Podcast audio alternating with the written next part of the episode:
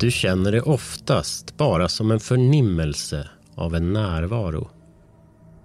Det vill säga, du känner att någon annan är hos dig. Du är inte ensam, trots att du borde vara det. Ibland kan du höra fotsteg, en svag viskning eller en knarrande dörr. Men det starkaste är beröringen. Det kan röra sig om allt från en lätt smekning på kinden till en hård knuff i ryggen när du går ner för en trappa. Det här är Podplays fruktansvärda monster. Idag förnimmer vi viskningarna från andra sidan och tolkar tecknen från de som dött men kommit tillbaka i form av vålnader, gastar, andar och mylingar. Om du inte får nog av monster kan du gratis ta del av vårt bonusmaterial i Podplay-appen. Välkomna till Fruktansvärda Monsters avsnitt om vålnader.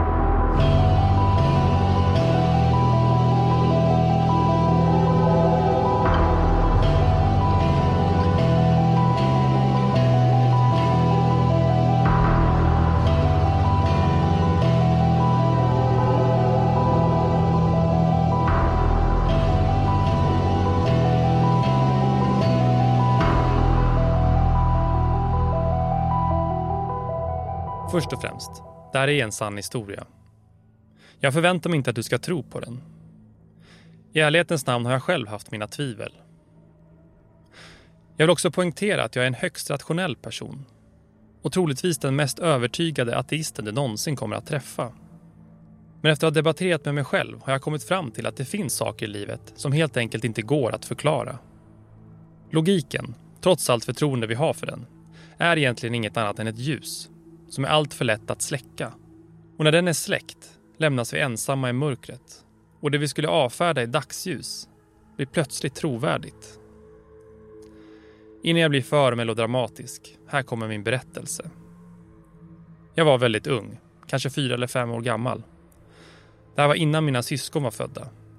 Det var bara mamma, pappa och jag som bodde i vårt lilla pittoreska hus vi var en ung familj utan särskilt mycket pengar och det mesta av vår inredning var kött på loppis. Det var mitt på dagen, en varm och tråkig sommardag.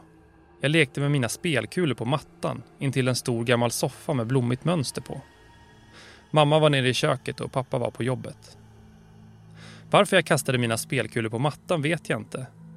När vi hade ett utmärkt linoleumgolv för ändamålet. Hur som helst, där kastade jag kulorna fram och tillbaka så att de knockade varandra men min entusiasm tog överhand och jag råkade kasta för hårt. Min favoritkula, den klara, rubinröda, studsade in i mörkret under soffan och försvann. Typiskt, pappa var inte hemma och han var den enda som var tillräckligt stark för att flytta på den stora soffan. Så jag behövde försöka få ut kulan själv. Jag la mig på golvet och sträckte in armen under soffan. Först lite trevande och sen längre in. Men jag kände inga kulor där under. När jag missnöjd drog ut min arm och satte mig på knä sträcktes plötsligt en hand ut under soffan, mot mig. Jag minns det tydligt. Och det minnet har etsat sig fast. Det var en liten kvinnohand med avsmalnande fingrar. Den var knotig och rynkig som på en gammal person. Och den var helt svart. Då visste jag förstås inte att lik svartnade när de började ruttna. Så jag förstod inte varför den var svart. Handen sträckte sig mot mig så långt den kunde. Snart såg jag handleden och en bit av armen. Sen drogs den in igen under soffan. Men kort därefter kom den fram igen. Den här gången med en liten plastpåse med en logga på som jag inte kände igen. Den svarta handen var stilla, som om den förväntade sig att jag skulle ta plastpåsen. När jag inte gjorde det så drog den tillbaka påsen in under soffan och försvann i mörkret. Jag klev upp och gick ner till köket och berättade för mamma om vad som hade hänt. Varför jag inte sprang skrikandes vet jag faktiskt inte. Allt jag kan säga är att jag var ett litet barn. En svart hand som kommer ut under soffan verkade inte ha varit något märkligt för mig då. Jag hade ännu inte lärt mig vad som var rimligt i verkligheten. Mamma var skeptisk. Men gick tillbaka med mig till soffan och förklarade att jag förmodligen fantiserade. Hon sträckte till och med själv handen under soffan för att övertyga mig om att det inte fanns något där under. Senare lyfte pappa bort soffan åt mig och det enda som fanns där under var, såklart, min försvunna favoritkula. Plus några andra kulor jag inte ens visste att jag hade tappat bort. Nu kommer den obehagliga delen. I flera år kom jag ihåg händelsen. Jag utvecklade till och med en konstig fantasi om små handmänniskor som bodde under soffan. Och jag trodde i min barnsliga naivitet att de skulle fånga mig och föra bort mig om jag någonsin närmade mig deras domän igen. När jag blev äldre förklarade jag minnet som en dröm jag haft som barn. Gulligt, men barnsligt. Men sen, för några år sedan, återberättade jag historien för min mamma. Hon log mot mig och sa att hon mindes händelsen. Hon hade ju varit där. Hon berättade att hon kom ihåg när jag kom till henne mitt på dagen och berättade om handen under soffan och att hon hade blivit väldigt bekymrad över min berättelse eftersom att jag var ett väldigt tyst och väluppfostrat barn som aldrig någonsin skulle ljuga. Sen berättade hon om själva soffan. Enligt henne hade hon och pappa fått den från dödsboet efter en gammal kvinna som faktiskt hade dött på den. Det här var första gången jag fick höra om det. Men det förklarade också varför de bara någon månad efter att jag hade berättat om handen under soffan gjorde sig av med den. Nu till det som på riktigt gör mig rädd, än idag. Som jag verkligen måste kämpa för att inte tänka på om nätterna. Minns du påsen som handen sträckte ut mot mig? Jag har aldrig glömt loggan på den. Och för några år sedan såg jag loggan igen på en liknande påse i en järnaffär. Det var en påse med rakblad.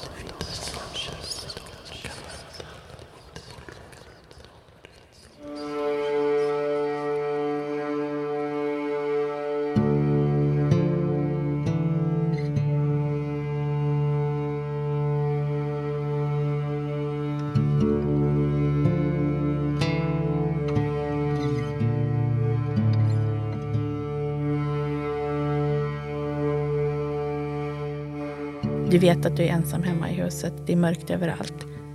Och plötsligt hör du steg på vinden. Spöke kanske är det som dyker upp då. Även om det bara är för några sekunder du tänker att det kan vara ett spöke så finns föreställningen där. Det här är Tora Wall. Hon är folklorist knuten till Nordiska museet. Dessutom forskar hon om nordisk folkloristik vid Åbo akademi. Jag skulle säga att tron på spöken är en av de absolut vanligaste eh, som vi har i föreställningsvärlden. Och sen är det som alltid med de här så är det inte så att man behöver ha en definitiv tro. Men det finns nog många som ändå kan tänka att det finns en möjlighet. Och så finns det en väldigt, eh, en väldigt klassisk folkloristisk teori av eh, Lauro Honko som var professor i, folkloristik eh, i Åbo väldigt länge. Eh, han pratade om latenta och auktualiserade föreställningar.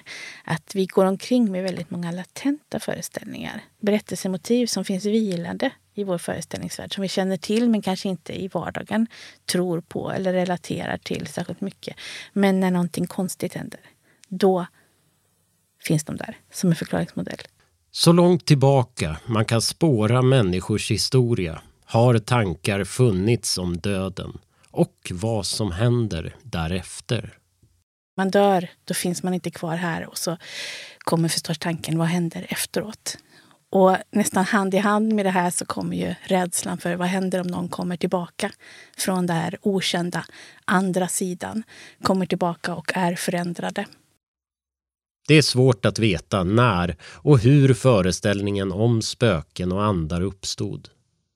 Det finns källor att gå till men Tora Wall framhåller att uppfattningar om spöken och andar har funnits med i en muntlig tradition bra mycket längre än så. Här i Sverige använder vi ofta ordet spöke som ett slags övergripande begrepp för flera olika sorters dödsväsen som har varit människor, avlidit och sen kommit tillbaka av någon anledning. Om man tänker på folkloristikens lite arkaiska genrer som man har använt sig av.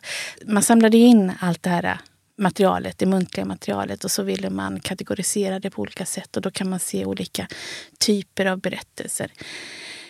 Och i de här så brukar man prata om eh, gengångare och gastar och spöken. Och då brukar man säga att gengångare kan man, då brukar man kunna urskilja vem den här personen har varit i livet. Och man kan, man kan liksom räkna ut varför de kommer igen. Kanske varit väldigt ond eller eh, snål och inte gett till de fattiga. Eller begått något fruktansvärt brott. Eller blivit mördad och vill avslöja sin mördare. Att det liksom finns ett syfte mm. med den här gengången. Man får inte ro i graven av något skäl. Medan gasten kanske ofta är, är mer oformlig. I berättelsen om gastar så är det väldigt ofta att man, man ser inte gasten, man hör den skrika. Det är därifrån ordet gasta kommer. Mm. Gasten är en människa som har dött på ett fruktansvärt våldsamt sätt och som sen inte blivit begravd i vigd jord. Till exempel kan det vara en sjöman som har dött till havs eller ett spädbarn som dödats innan det blivit döpt en så kallad myling. Och den har ju ett väldigt tydligt syfte att den vill avslöja vem som har mördat den. Och sen vill den bli begravd i, i vigd jord. Det är liksom det som är gastens syfte. Den vill liksom få komma loss ur den här hemska tillvaron och komma till vigd jord så att den liksom får ro på något sätt. Men man vet för det mesta inte vem gasten är utan det är liksom någonting oformligt. Man kan liksom stöta samman med gasten också. Så att den har ju ändå i många berättelser någon form av fysisk form. Och när man liksom kommer för nära en gast så blir man det som kallas för gastkramad. Att man efter det här mötet blir sjuk. Särskilt om man pratar om det. Det är en väldigt vanlig föreställning i folklore att man ska inte prata om mötet med det övernaturliga utan man ska vara tyst om det. Särskilt första dygnet så ska man inte säga någonting. För om man gör det så blir man sjuk. Det kan hända att man blir sjuk ändå men man har åtminstone garderat sig lite om man väntar ett tag med att berätta vad som har hänt. Men jag ska också tillägga, och det här är jätteviktigt, i en muntlig tradition, i en berättartradition som går från människa till människa. Det är klart att man inte har gjort de här skarpa avgränsningarna. Utan det är tendenser man kan se om man lägger många historier bredvid varandra och jämför dem. I en muntlig tradition så gör man inte skillnad på det här utan det är liksom berättelser.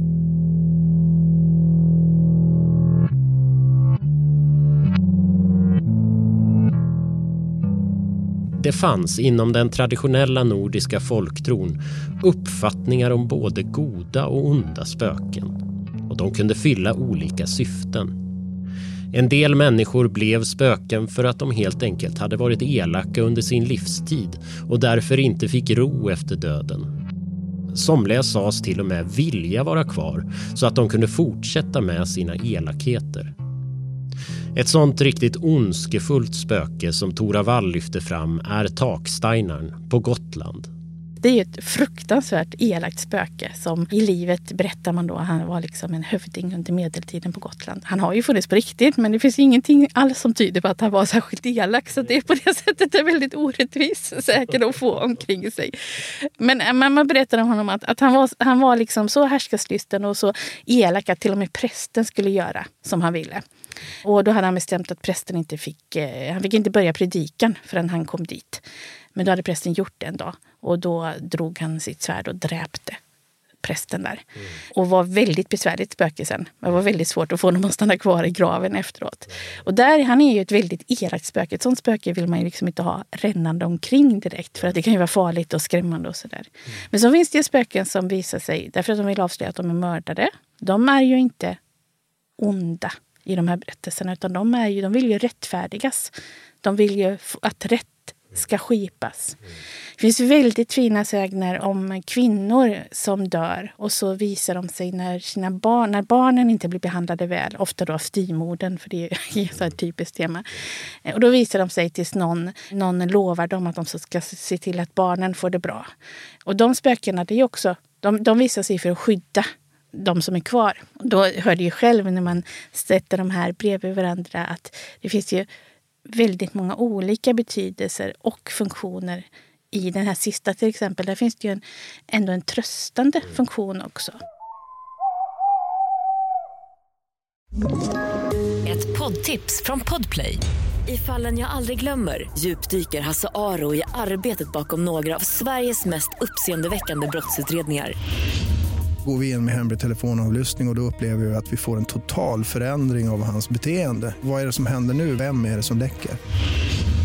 Och så säger han att jag är kriminell, jag har varit kriminell i hela mitt liv men att mörda ett barn, där går min gräns. Nya säsongen av Fallen jag aldrig glömmer på Podplay.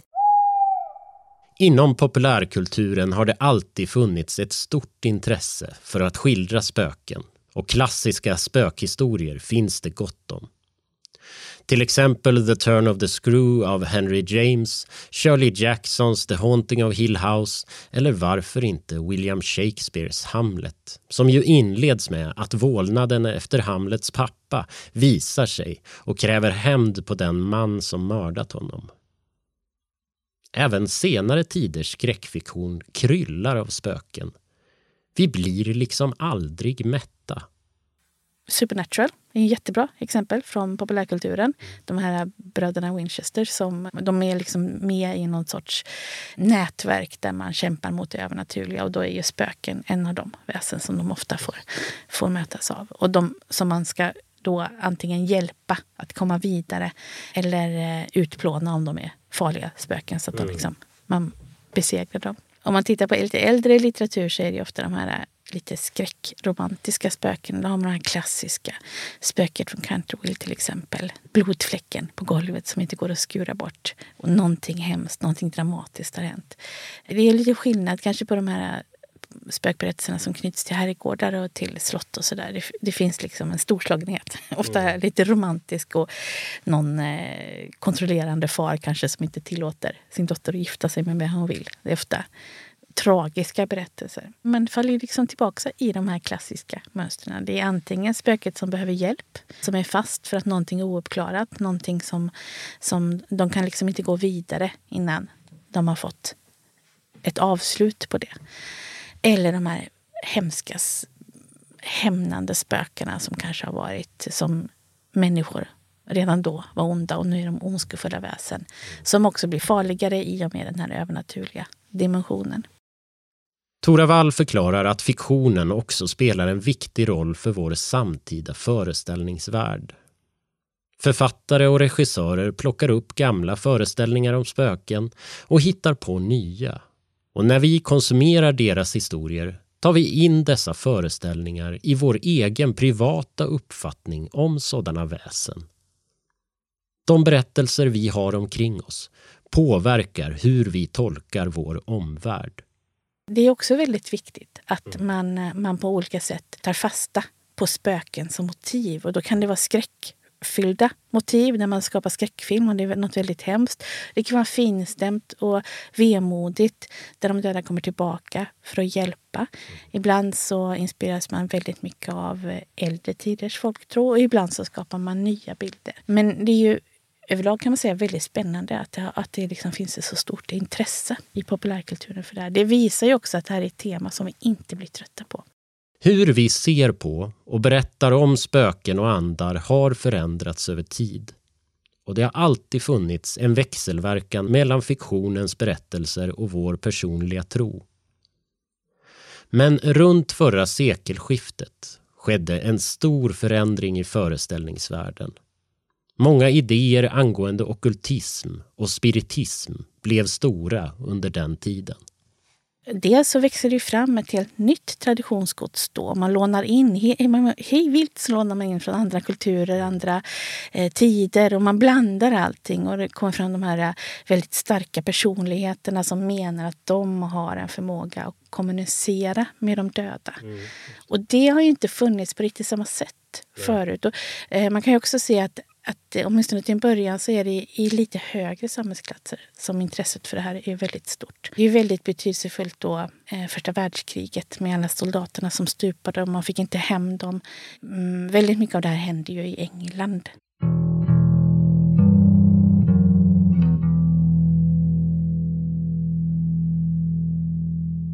Spiritismen har formats till ett slags religion där sökandet efter kontakt med de döda i sig blivit som ett religiöst utövande.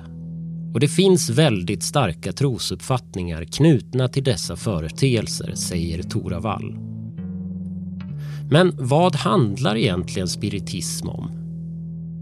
För att få svar på det besöker jag Sara Duppils som jobbar som lärare i religionsvetenskap och religionspsykologi på Gävle högskola. Snart efter att vi gör den här intervjun ska hon disputera inom religionsvetenskap på Åbo akademi. Hon har skrivit om samtida extraordinära upplevelser i Sverige. Det känns nödvändigt att redan nu berätta att hennes intresse för sådana frågor väcktes när hon var barn och var med om flera oförklarliga händelser. Så hon är ingen skeptiker. Hon säger att den tron på det övernaturliga som finns i Sverige idag är en form av spiritism. Det vi har i Sverige som det är ofta det spiritistiska. Det är samtida spiritistiska livssyner som ofta är individuellt utformade, alltså vi skapar dem själv efter våra egna upplevelser. Och jag märker att det finns ett sug efter de här upplevelserna. Hur kan jag uppleva de här upplevelserna igen? Hur, för att extraordinära upplevelser, det är ingenting som man kan jämföra med en vardaglig upplevelse, utan det väcker en speciell känsla. Jag kallar det för epifani, för en epifani om det finns någonting mer än den här fysiska världen. Det finns någonting mer, någonting annat än det alla har lärt mig. Det finns två olika begrepp, eller rörelser, att hålla reda på. Dels spiritismen, som växte fram i början av 1800-talet i Frankrike. Och ungefär samtidigt kom spiritualismen i de anglosaxiska länderna. I Sverige då, som jag har tittat mest på, det var ju här som spiritismen, den franska spiritismen var. Och där tänkte man sig bland annat att eh, människan återföds. Dels så kan man ju prata då med andar via seanser eller, ja, inte ouija-bräden hade man inte riktigt ändå, men eh, tippande bord, dansande bord, anden i glaset och olika sådana där ritualer. Men också att människan reinkarnerade. Inom spiritualismen däremot trodde man inte på reinkarnation. Där tänkte man sig att människan efter döden kom till något som kallas för sommarlandet. Liknande den kristna idén om himlen. Inom båda rörelserna däremot fanns en strävan efter att alla människors ande skulle nå ett högre stadium Inom spiritualismen nådde man detta stadium i sommarlandet och inom spiritismen genom att återfödas. En av de mest betydelsefulla föregångarna till dessa åskådningar var svensken Emanuel Swedenborg. Han levde mellan 1688 och 1772 och var vetenskapsman och kristen mystiker. Han hävdade att han genom drömmar och visioner av en andlig värld kunde tala med änglar, andar och avlidna människor. Han skrev väldigt många böcker om sina upplevelser och gav en ny tolkning av Bibeln. För han upplevde sig möta Jesus och alla möjliga figurer då, men som andar. Så där har vi swedenborgianismen, som det kallas.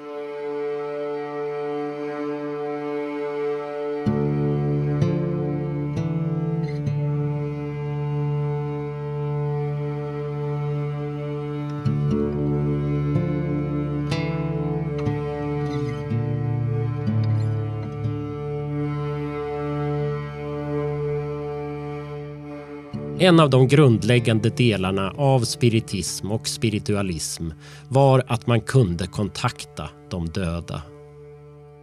Och de som kanske har haft störst betydelse, åtminstone populärkulturellt för dessa rörelser, är nog ändå systrarna Maggie och Kate Fox.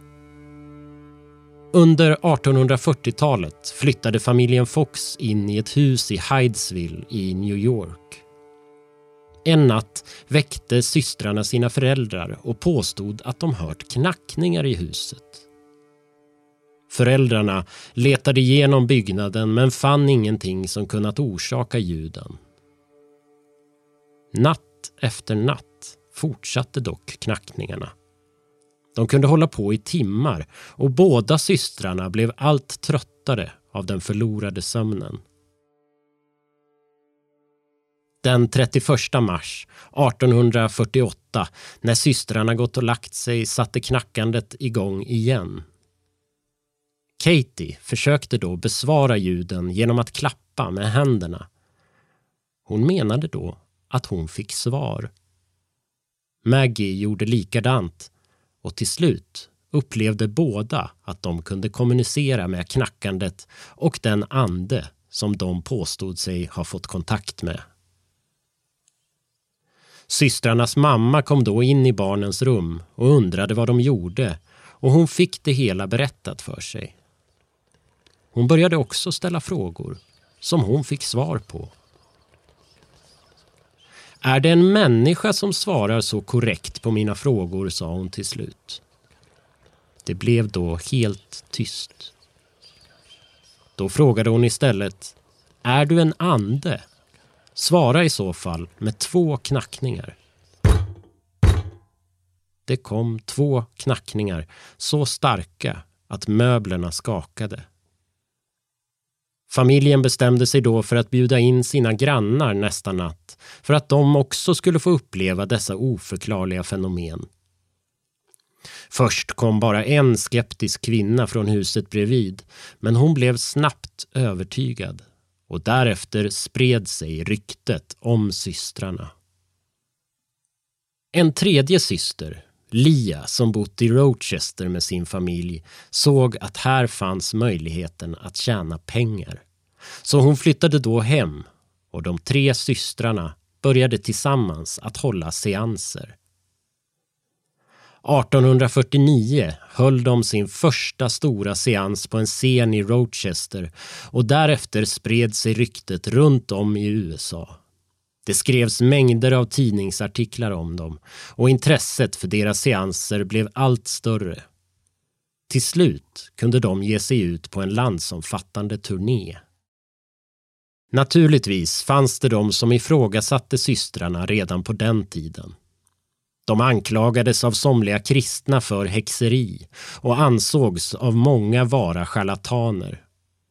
Långt senare, på 1880-talet, gick Maggie Fox kraftigt berusad upp på en scen och erkände att alltihop hade varit en lögn. Hon och Katie hade lärt sig att göra knackningarna med fot och tålederna, sa hon.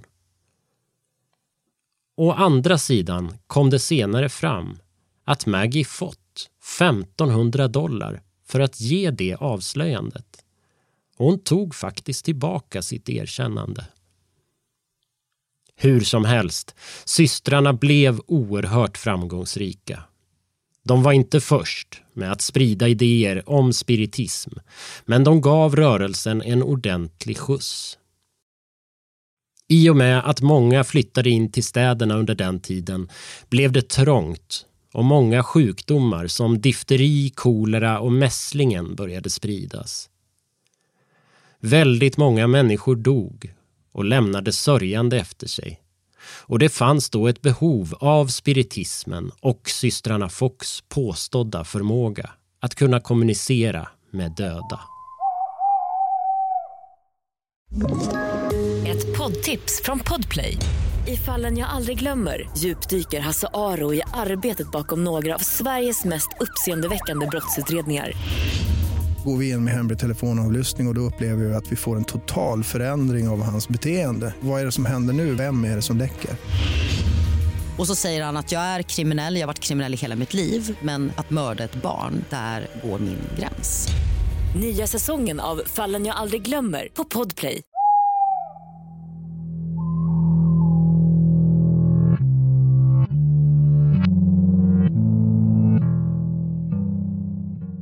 Även om det är få här i Sverige som skulle kalla sig för spiritister så är det främst den franska spiritismens idéer som råder, säger Sara Duppils. Men de idéerna har också blandats upp med den traditionella nordiska folktron och de väsen som finns inom den. Och det är där jag kommer in då, med min forskning. För jag har ju märkt att människor har ju en tanke om att det finns både väsen och andar. Trots att man samtidigt är rädd för att erkänna att man tänker att så är fallet.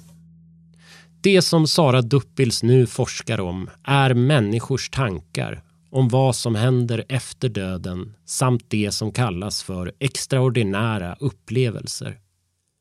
Hon har tittat på vad det är för slags upplevelser som människor berättar om på olika forum på internet. Och anledningen till att jag tittar på upplevelser, det är ju för att jag tycker att upplevelser är väldigt spännande i mig själv. Jag, jag tycker det är väldigt fascinerande på det sättet. Men också för att det visar vägen till vad människor egentligen tror och tänker. För att människan som sådan har ofta svårt att uttrycka och berätta om sina idéer helt enkelt. Och mycket att göra med stigman som har varit kring det här. Och det här att ha upplevelser av, av andar eller väsen, det är någonting som är så otroligt vanligt ska jag säga. Men eftersom människor inte vågar prata med andra, va? för att de är rädda att bli dumförklarade eller skrattade åt eller någonting, så prat, har de inte pratat med andra om det. Men nu genom internet, genom att vara anonym, så kunde de göra det. Vad det är för upplevelser som människor oftast är med om är lite svårt att svara på, säger Sara Duppils.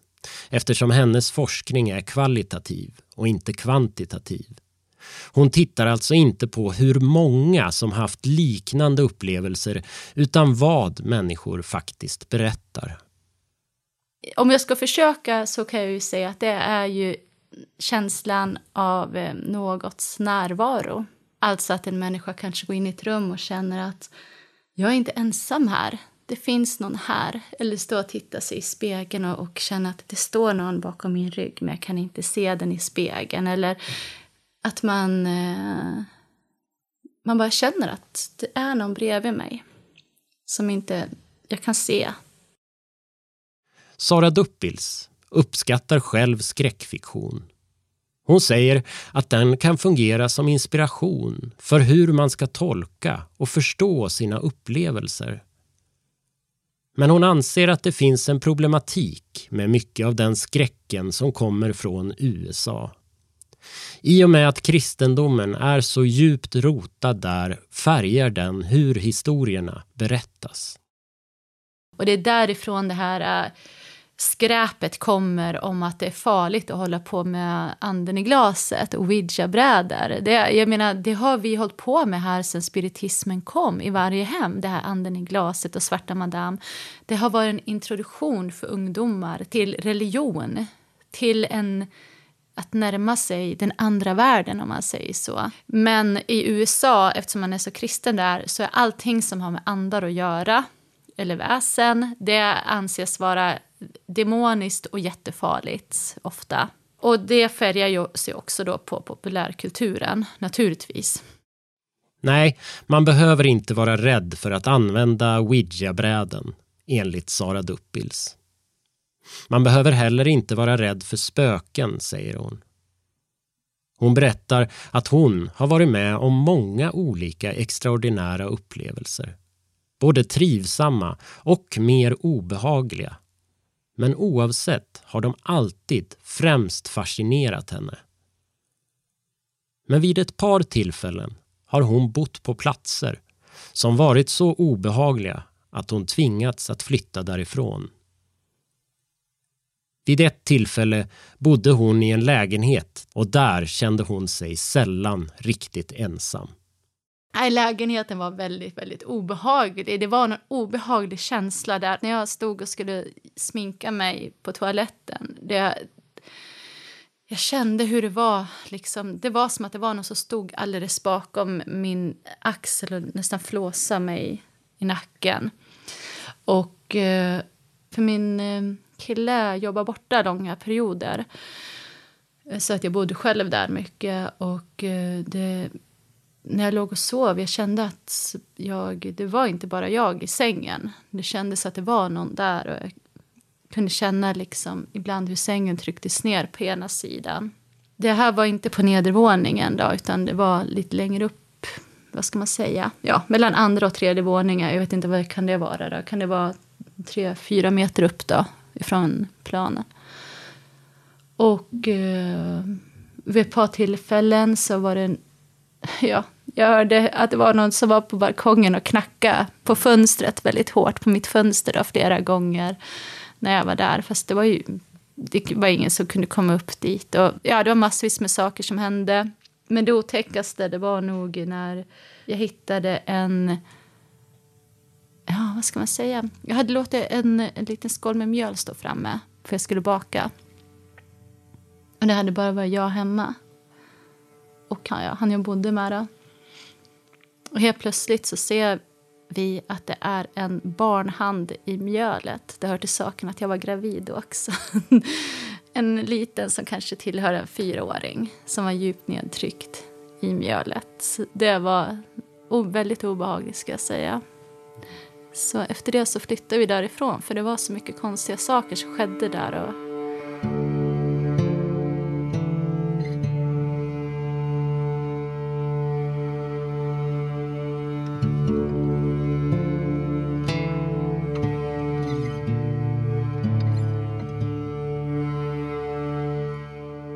Sara Duppils förklarar att hennes forskning tidigare bemöttes med stor skepsis och den ifrågasattes av både forskarkollegor och andra människor. Men under de senaste åren har det hänt något. Naturligtvis finns det fortfarande högljudda skeptiker som föreningen Vetenskap och folkbildning eller Humanisterna. Men den allmänna tonen på internet och gentemot Sara Duppils har förändrats. Dessutom vågar allt fler nu berätta om sina extraordinära upplevelser, säger hon. Visst kan och bör man alltid vara kritisk mot det man hör och läser. Samtidigt handlar det ju faktiskt om människors tro. Och oavsett om det är en tro på Gud eller vålnader och spöken bör den väl behandlas med samma respekt. Jag kommer att tänka på ett avsnitt av podden Myter och mysterier med kulturjournalisten Erik Skylt och idéhistorikern Per Johansson. I deras avsnitt om spöken säger Per att han tycker att det är ointressant att prata om spöken. Att spöken är ungefär lika mystiskt som till exempel grönsakshandlare. Han säger att spöken för honom är en självklar del av världen och lika naturligt som alla andra djur och växter som finns. Det är bara i vår moderna kultur som spöken är något konstigt, säger han. Och just det är ju faktiskt svårt att argumentera emot. Du har lyssnat på Podplays fruktansvärda monster. Om du inte kan få nog av vålnader och spöken kan du gratis ta del av vårt bonusmaterial i Podplay-appen. Om du vill komma i kontakt med oss finns vi på Instagram under fruktansvarda monster. Tack för att du har lyssnat.